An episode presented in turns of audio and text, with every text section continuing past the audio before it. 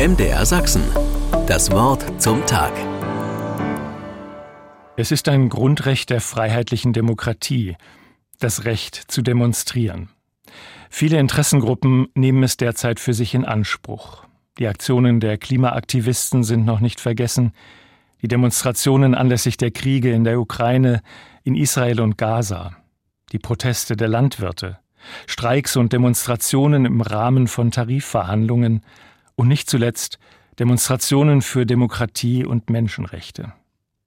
Anlässlich des Überfalls russischer Truppen auf die Ukraine vor zwei Jahren werden auch heute viele auf die Straße gehen und für Gerechtigkeit und Frieden demonstrieren. Mancher mag der vielen Demonstrationen überdrüssig sein, weil so vieles dann klemmt in unseren herkömmlichen Abläufen, aber es ist ein wichtiges Grundrecht. Demonstrare ist ein lateinisches Wort. Es heißt zeigen, darlegen, beweisen. Es geht darum, sichtbar zu machen, welche Werte im Zusammenleben von Menschen mir wichtig sind und für welche Ziele ich eintreten will.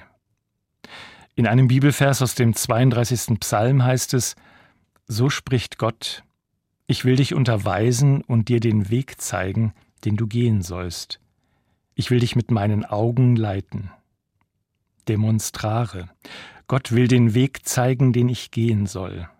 Es ist manchmal ganz schön schwer, sich in den Konflikten unserer Zeit eine Meinung zu bilden und sie auch zu vertreten.